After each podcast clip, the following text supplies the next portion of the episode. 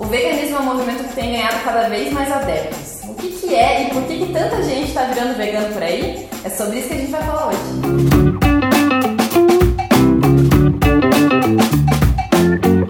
Sejam bem-vindos a mais um podcast. Esse aqui é um novo formato que a gente está disponibilizando para vocês de conteúdo para que vocês possam ouvir ou assistir, assistir a gente no YouTube, no Pate Bianco, ou então direto na sua plataforma de streaming favorita. Eu tô aqui hoje com uma pessoa que é especialistíssima nesse assunto, a Astrid. Astrid, muito obrigada por ter aceitado o convite. Eu que agradeço. A Astrid manja tudo do assunto, ela já é vegetariana há vários anos, então conta aí um pouquinho pra gente da sua história. É, eu sou vegetariana. Obrigada, né, primeiro pelo convite. Para mim é sempre é, uma honra falar sobre vegetarianismo, né? Ainda mais nos dias de hoje que as pessoas estão descobrindo cada vez mais. Eu sou, me tornei vegetariana quando eu tinha, quando eu terminei a faculdade, uhum. e a minha mãe já era vegetariana desde os 12 anos dela. Então, eu cresci sempre com alimentação com carne e sem carne na minha casa. E quando eu me tornei vegetariana, há 14 anos já. Uhum. Então, foi o meu motivo principal foi pelos animais mesmo, né? Compaixão. Compaixão pelos animais. Então, a partir do momento que eu tive consciência, né, do que eu estava consumindo, do que eu estava comendo, quando você olha um prato e atrás daquele prato, né, da, da, da carne, que você vê é, um sabor, uma especiaria, um prato gourmet, e você consegue ver a, que ali é um animal, né? Que ele foi realmente ele teve um sofrimento. Então, a partir do momento que eu fiz esse link, eu me tornei vegetariana. E é muito muito forte isso nas pessoas, né? O motivo que torna, é, o motivo que faz ela se tornar vegetariana mesmo, né? Então, por isso que às vezes é importante também as pessoas terem essa consciência né, do porquê as pessoas se tornam vegetarianas também, não simplesmente me tornei vegetariana por um é, por moda ou por um estilo de vida. É muito mais do que isso, né? Sim, tem toda uma questão do, do, do sofrimento que tem por trás de um prato de comida, né? Exato. Bom, você se formou em nutrição e... É, eu me formei em nutrição em 2004, final de 2004. Eu comecei a fazer um curso em Florianópolis que foi de terapeuta ayurvédica. Uhum. Eu fiz durante dois anos. E aí eu fui aprofundar na Índia mesmo. Então eu morei na ah, Índia, é, morei na Índia para estudar mais sobre a nutrição ayurvédica. E aí fiz todos os cursos e massagens possíveis que tinha lá, porque lá é muito, é muito bom. Depois eu morei em São Paulo e lá eu fiz a minha primeira pós de nutrição clínica funcional e lancei meu primeiro livro, que é a Cozinha Vegetariana de Astrid Pfeiffer. Depois eu voltei para Curitiba e aí eu fiz a pós de nutrição esportiva porque tem um mito muito grande em relação ao esporte ah. dentro do vegetarianismo. E o veganismo também, né? Principalmente o veganismo. Então, para dar mais suporte técnico, aí eu fui direcionando mais para o esporte. E depois eu lancei meu segundo livro, que é o Detox Dia a Dia e agora eu estou fazendo, estou entrando no mestrado em educação física. E aí você faz o quê? Você faz uma mistura de todos esses conhecimentos da nutrição, da ayurveda, da... Eu faço, eu gosto, é, é, eu sou muito curiosa, né? Então, assim, é, de fazer essas especializações em outras áreas e sempre no que eu acredito.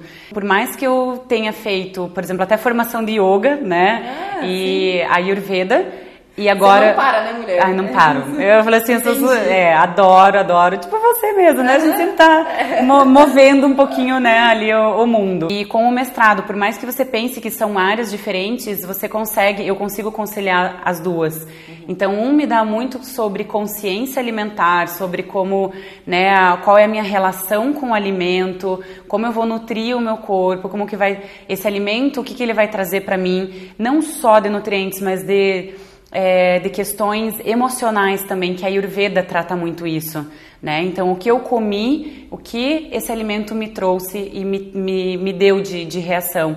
E o técnico também, né? Então, assim, realmente ter essa parte, embasamento científico que precisa. Sim. Hoje em dia a gente não pode falar, né, só, ah, um alimento é isso, um alimento é aquilo, ou ele faz isso, ou ele faz aquilo. Sim. Qual é a base, Sim. né? Então eu concilio os dois. É muito legal de trazer realmente esse, essa, essa base da ciência, porque às vezes as pessoas ficam assim, ah, não, mas é coisa de, sei lá, de hippie, de pongo. É, tem muito disso, tem, tem muito disso. É. Tem, tem um preconceito, né, sobre, principalmente sobre o vegano.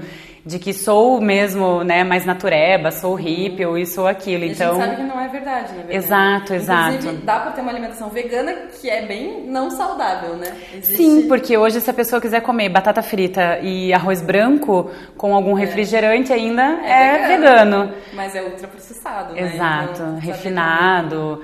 Então tem toda uma, uma é, é, legal assim quando você tem esse aporte, uhum. principalmente eu vejo assim com médicos e algumas nutricionistas também, porque infelizmente hoje ainda tem alguns profissionais que falam que a pessoa não pode ser vegana.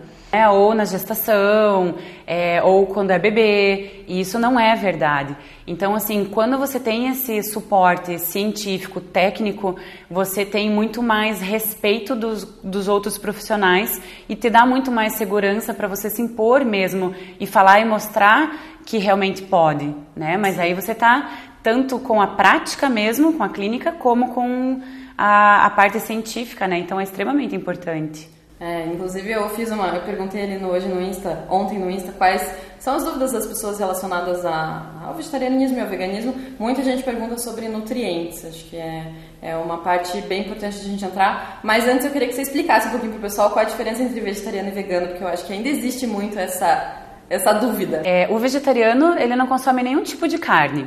Quando eu falo carne, engloba né, frutos do mar, Peixe, peixe também é carne, gente. Peixe também é carne. Frango.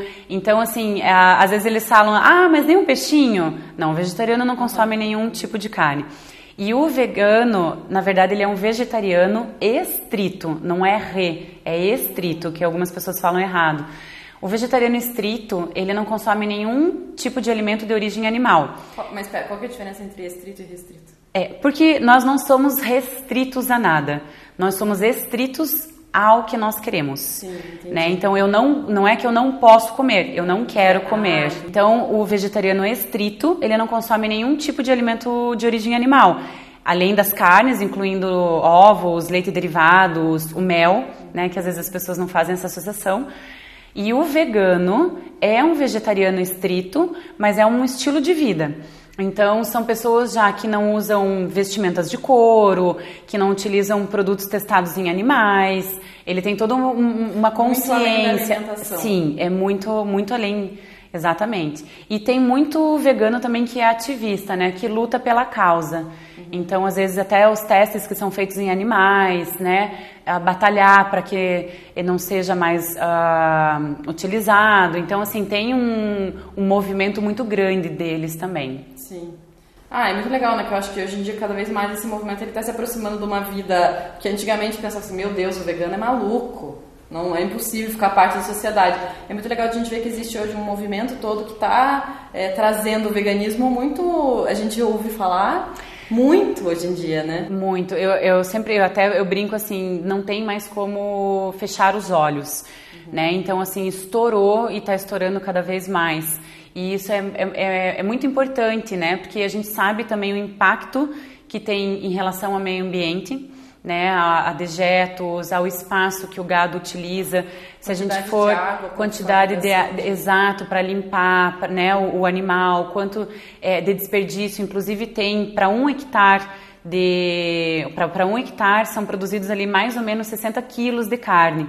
Uhum. E 60 quilos de carne, se for comparado, se fosse nesse mesmo hectare, para plantar alimentos de origem vegetal, de batata dá mais de 15 mil, de trigo, de feijão, de laranja dá mais de 25 mil quilos. Então é uma quantidade muito maior de alimentos. que demora, né, para você ter um gado, por exemplo, para ele crescer, né? exato, exato. Então, às vezes, isso que a gente. Eu, por exemplo, era uma coisa que eu não pensava antes. E daí que eu comecei a me atentar, tipo, nossa, é verdade. O tempo que leva para você ter um gado que pronto para abate. O tempo, a ração que ele come, o, todos os gases que ele Sim, produz. Sim, exato. O tanto de água que precisa para alimentar esse animal, né? Tanto que, como eu, assim, eu, eu, é, eu dou aula também, então eu tenho que estudar muitos desses artigos, eu vejo que tá vindo muito artigo que não tem nada a ver com o vegetarianismo, mas eles estão falando do impacto ambiental. E esses artigos eles falam da alimentação com carne e inclusive os lácteos também é, como um dos maiores alimentos que causam esse, é, essa destruição mesmo no meio ambiente. Né? Então, em relação a gases de, de efeito estufa, ao desmatamento, à poluição da, das águas, e, e cada vez mais as pessoas estão cuidando do planeta.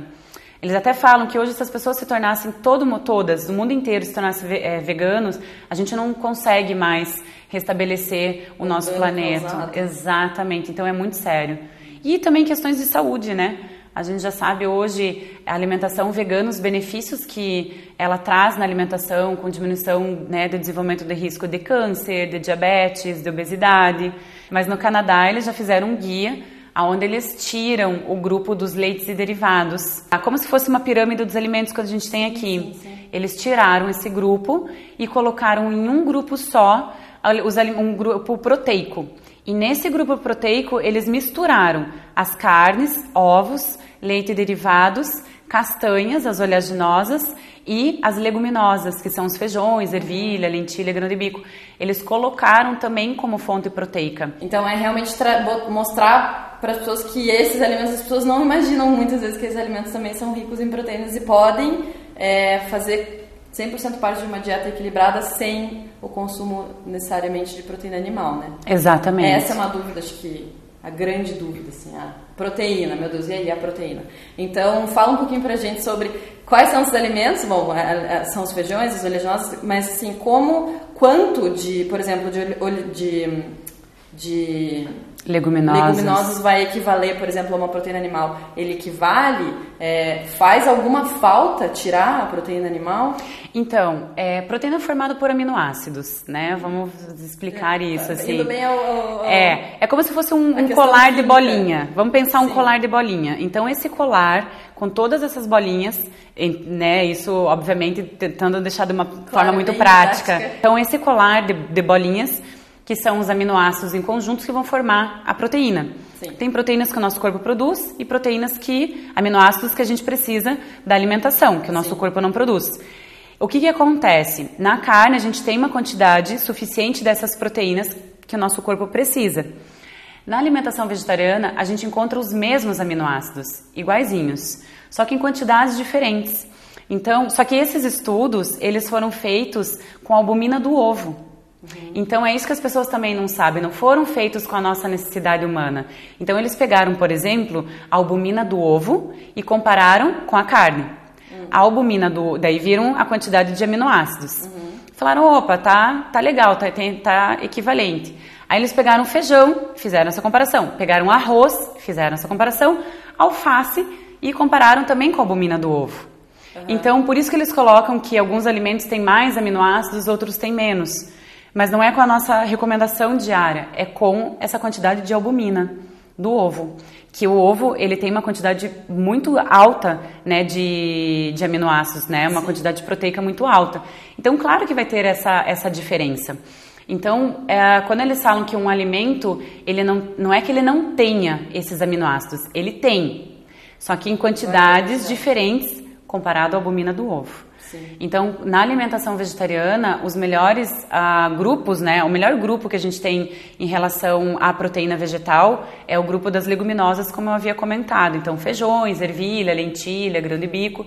E quando a gente complementa com outros alimentos durante o dia, a gente tem esse equilíbrio, a gente tem essa quantidade de proteína suficiente para a nossa demanda é, durante o dia. Porque é uma coisa que até eu acho que gera bastante dúvida, que as pessoas acham que, assim, por exemplo, pós-treino tem que ser hiperproteico. Mas eu já aprendi que não, que você na verdade precisa distribuir a proteína durante o dia. Isso. É, é, é mais ou menos isso que você, que, né, que... É assim, se a gente for né, colocar, colocando já um pouquinho para nutrição esportiva, é, tem alguns estudos que eles mostram quando a pessoa ela quer hipertrofia, aumento de massa muscular. Né? Então, eles dividem essa proteína pelo menos em quatro refeições. E aí tem um cálculo que você tem que fazer ali, mínimo, para atingir essa proteína. Uhum. Então, os estudos eles colocam ali mais ou menos no máximo 20 gramas de proteína distribuídos nessas quatro refeições. Uma pessoa que quer fazer hipertrofia. Que quer fazer hipertrofia. Então, assim, se for ver, não é uma quantidade absurda. Né? Uma quantidade grande. O que acontece é que as pessoas elas consomem em excesso, muito mais. Muito mais. Quanto, quanto, quanto 20 gramas de proteína dá mais ou menos quanto, digamos, em, em leguminosas? Assim, é que daí daria uma quantidade muito grande, né? Uhum. Mas aí a gente complementa com outros alimentos também, não só as leguminosas. Então, por exemplo, a pessoa que come carne, ela, às vezes ela come carne e depois no pós ela, ela faz é, uma, um frango, um peixe, alguma coisa assim, e ainda toma às vezes uma proteína, mas para quem é vegetariano ou vegano. Só que a gente tem que fazer com cautela, porque todo o excesso dessa proteína que vai estar tá consumindo no pós ou durante o dia, ela não vai ser utilizada como proteína. Ela vai ser oxidada e vai ser transformada, inclusive, em carboidrato. Então, né? assim, aquele pessoal que vai na churrascaria e fala assim: pode descer todas as carnes, não vou comer nada de carboidrato, super low carb.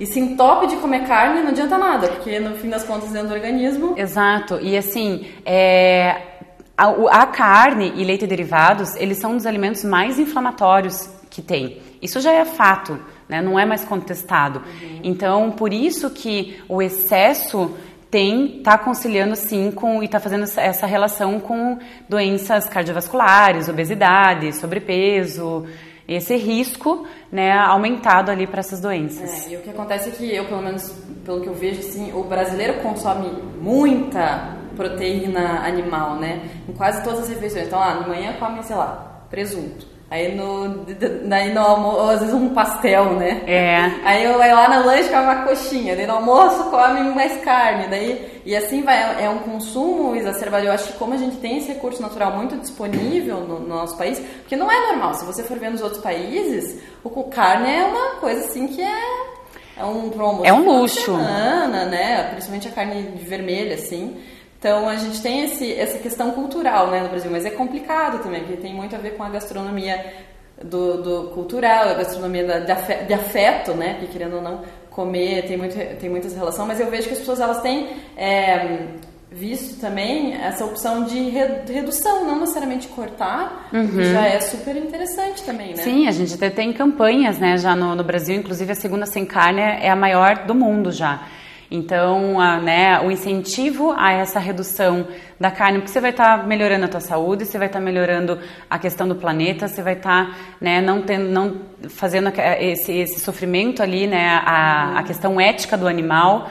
Então, tem vários benefícios, assim, quando a pessoa já faz essa diminuição. Normalmente é isso que acontece ela vai diminuindo a carne aos poucos. É, eu vejo que é muito legal também a, indú a indústria está começando a olhar para esse mercado, claro, porque é um mercado lucrativo, né? Exato. Lugar. Mas também é interessante, porque daí você já tem essas opções, ah, o hambúrguer, por exemplo, ah, lá nos Estados Unidos tem a Beyond Meat, a, a, a Impossible Foods, então assim, você já vê essa, esse movimento, agora tem aqui o hambúrguer do futuro, né?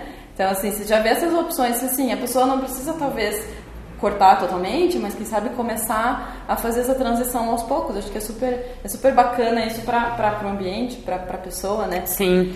E, e as, até as maiores marcas, na verdade, que trabalham né, com a, a indústria alimentícia, elas têm um projeto para transformar a proteína delas, alguns né, dos produtos proteicos que eles têm ali da carne, transformar em produtos de origem vegetal, fazer essa troca. E é o que eu falo, as maiores indústrias estão fazendo, estão né, produzindo alimentos de origem vegetal, justamente porque é uma demanda e não tem como fugir. Né? Não tem então, mais volta, não né? tem, porque senão, inclusive, eles vão perder né? a, a questão financeira mesmo, porque Sim. hoje cresceu muito, assim, e as pessoas estão sendo cada vez mais adeptas. Então, falando sobre saúde mesmo, assim, é bom, é inegável que existe um ganho é, de saúde quando as pessoas elas diminuem o consumo de proteínas de origem animal, sim? Sim, com certeza, isso é então, fato. Inflamação.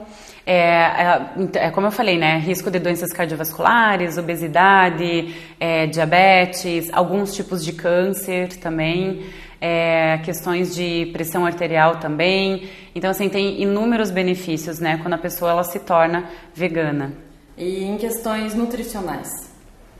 Então a gente falou um pouquinho aí da que a gente às vezes nem precisa de tanta proteína quanto a gente imagina que precisa.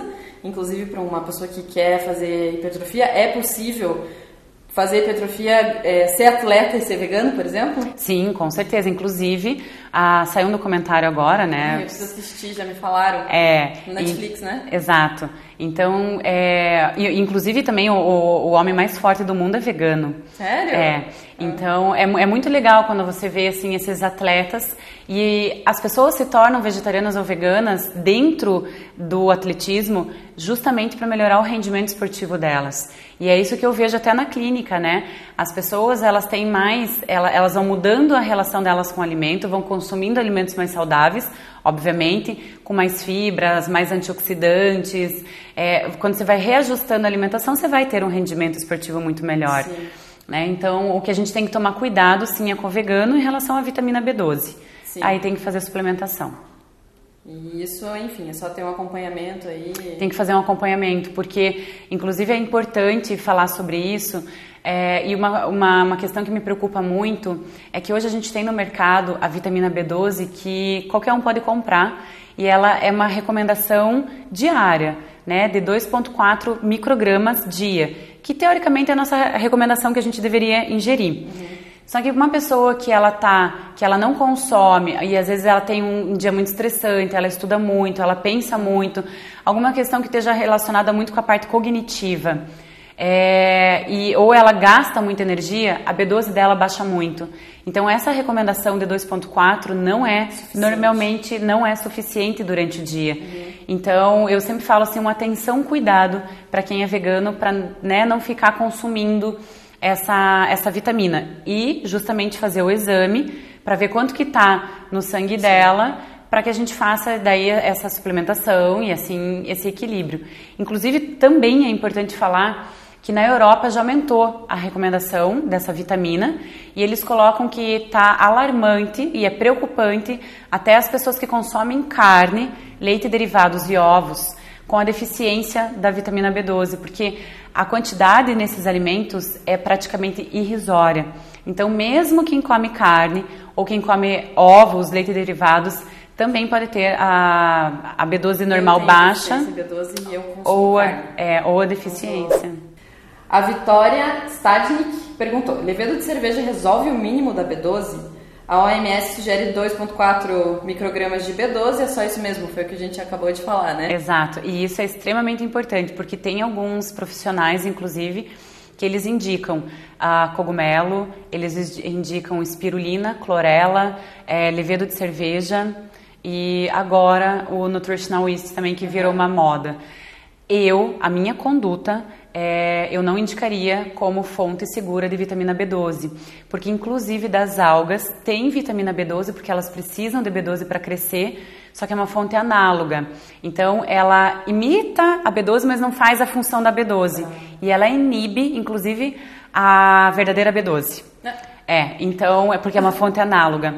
Então a a espirulina, por exemplo, quando a pessoa for consumir, ela tem inúmeros benefícios, mas aí longe com a suplementação de vitamina B12. E aí tem que fazer a suplementação, mas primeiro tem que fazer o exame para ver quanto que está no, no, nível pra sanguíneo. Precisa mesmo. Né? Exatamente.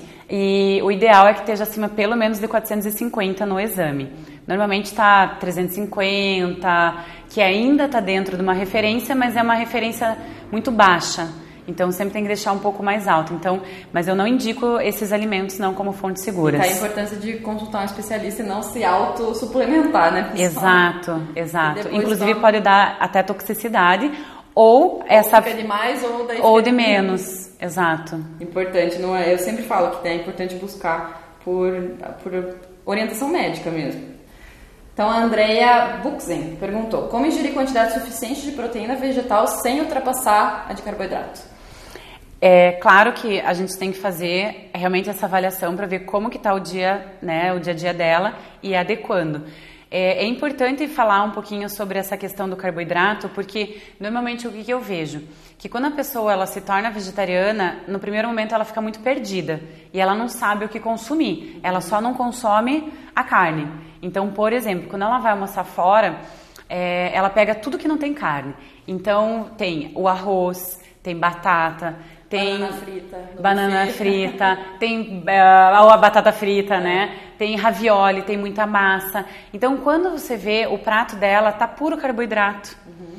Então, é importante sim ter essa consciência. E mesmo a alimentos integrais. Se você for ver durante o dia, a pessoa pode consumir aveia, granola, arroz integral, macarrão integral, pão integral.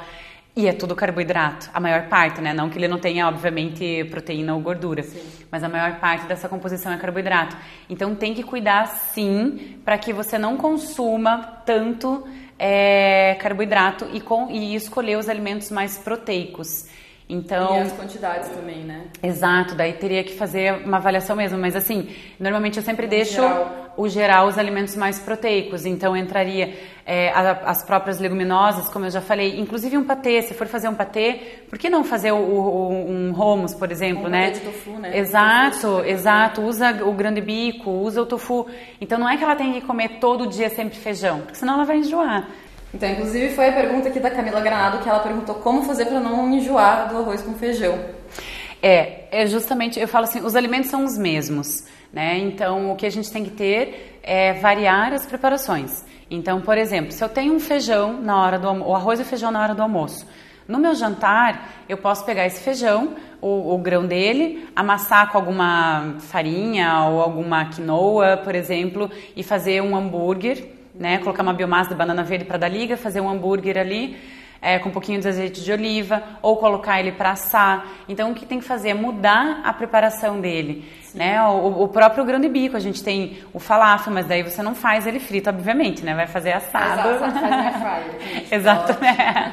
faz ele assado, ou algum outro hambúrguer. Então, pode fazer um patê, é, um bolinho, a massa de uma né? torta, por exemplo, eu gosto de fazer massas de tortas com a, o grão de bico. A farinha de grão de bico também. É, ou, e o próprio grão de bico mesmo dá para fazer, né? Sim. Quando ele tá, por exemplo, você fez lá o grão de bico na hora do almoço, você pega ele, amassa, coloca um pouquinho de linhaça, simples assim, faz uma, uma a forminha dele ali, coloca para assar e depois você recheia. E o recheio Sim. pode ser assim um tofu batido que ele fica cremoso e você pode fazer um refogado com, ó, eu já tô com fome, viu? Ah, eu também. Um refogado de comida, não sei de comida, né? Faz um refogado com alho poró, Nossa, coloca exato, coloca o cogumelo junto ali e depois põe na torta, põe para assar. Isso é rápido, é muito fácil para fazer Sim. e fica super proteico. É, então, e é, tem essa coisa quanto mais ou menos de, de leguminosa, de leguminosa vai equivaler a uma, uma um pedaço de carne. É, tem até um guia pela Sociedade Vegetariana Brasileira que é muito legal. Eles colocam que 100 gramas de carne equivale né, a, a 7 colheres de sopa de, de, das leguminosas equivale a essas 100 gramas de carne que, entre aspas, é a recomendação pela Organização Mundial de Saúde. Uhum. Que eles preconizam entre 300 e, se eu não me engano, 350 até 550 gramas de carne durante a semana. Nossa. Então é uma quantidade bem pequena. É, o pessoal come geralmente uma refeição. Exato. Sai na churrascaria, então. É. E aí dá uma, uma concha cheia de uhum. feijões. Né, e daí o ideal nessa questão da composição do prato é você, ah, eu acho que é, inclusive para quem tem uma dieta onívora, né, é valorizar mais na proteína, ter mais dos, das fontes de proteína ou de tipo legumes e vegetais, né, isso ser maior parte do prato e os carboidratos serem a menor parte do prato. É, assim, pelo menos metade do prato tem que ser de salada e legumes. E a é, outra metade daí, exato, carboidrato e proteína né? Sim. Mas claro que isso vai uma demanda muito particular de cada um, Sim. porque teoricamente eu posso mudar essa quantidade de acordo com a estratégia que a gente vai estar utilizando para a pessoa, né? Sim, daí depende. Esse é só mais é porque é, é, eu sempre fico com um pouco de receio de dar é, um prato pronto, dizer. né? Mas assim a base é essa Sim. e depois você vai fazendo é, essas estratégias. Você uma ideia, né? Sim. Porque senão vai muito pro Senão se fica muito abstrato o negócio, assim a pessoa fica mais perdida, né? Então tem que tomar um pouco do cuidado em relação a isso também. E também tem que ter, né? Exato. Esse negócio, a gente vive num momento tão confuso assim de alimentação que tem tanta informação é, disponível que as pessoas já não sabem mais. Eu não como arroz, eu não como pão, eu não como isso.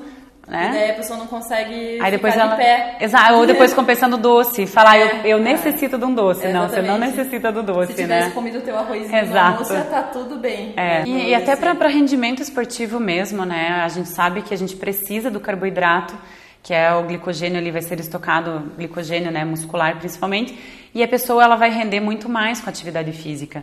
Então tem que ter carboidrato. É gente. É. Não é só a proteína. Deixa eu ver mais uma pergunta aqui. É, a Vanessa perguntou se pode ser. Vanessa Fem perguntou se pode ser vegano na gravidez. Inclusive, você falou das crianças, né? Em qualquer faixa etária, em qualquer ciclo de vida, a pessoa ela pode ser inclusive vegana, né? Seja na gestação, seja é, quando o bebê na introdução alimentar, na fase adulta, no idoso, desde que ela tenha assim esses cuidados e um equilíbrio na alimentação. Então, pode ser mas eu sempre falo, passa com um profissional, né, vê como que tá a alimentação, vamos ser um, um, um vegano saudável, né, e não simplesmente... É, tem que ter consciência. Né? Exato, né? mas ela pode sim, inclusive na gestação, ela ser vegana. Eu tenho várias gestantes veganas, assim, e muita criança também, que às vezes os pais não são nem vegetarianos, e a criança tem uma consciência e ela decide ser, a ser a vegana, inclusive, então, fazer esse acompanhamento, esse equilíbrio ali é fundamental. Legal. E Mas muita, pode. E tem muita opção, né? Tem muito recurso, Jorge, acho que cada vez mais está realmente tornando é, conhecido e comum é, o veganismo, o vegetarianismo. Então, gente, espero que tenha ajudado vocês aí a entender um pouquinho melhor sobre o que é o vegetarianismo, o veganismo. A Astrid, ela tem livro, produz um monte de conteúdo legal. Sigam ela lá no Insta, o arroba dela é Astrid, underline Pfeiffer. Então eu vou soletrar para vocês. Astrid, sem com demudo, underline P-F-E-I-F-F-E-R. E, bom, essa mulher faz de tudo, vocês já viram. Tá aí sempre inventando moda pro, pro bem de todos, o que é ótimo. Então continue, por favor. Obrigada. Muito, muito obrigada por ter vindo. Acho que foi super legal. É, bom, gente, pra quem ainda não sabe, o meu arroba é Patibianco, tem um monte de receita também, tem um monte de receita vegana, como eu acabo, né, eu sou, daí tem uma restrição alimentar a leite ovos, eu acabo fazendo muita receita vegana, especialmente porque eu gosto muito de fazer doce. e meu, lá no blog também tem mais receita, patibianco.com.br. Espero que vocês tenham gostado e vejo vocês na próxima. Obrigada.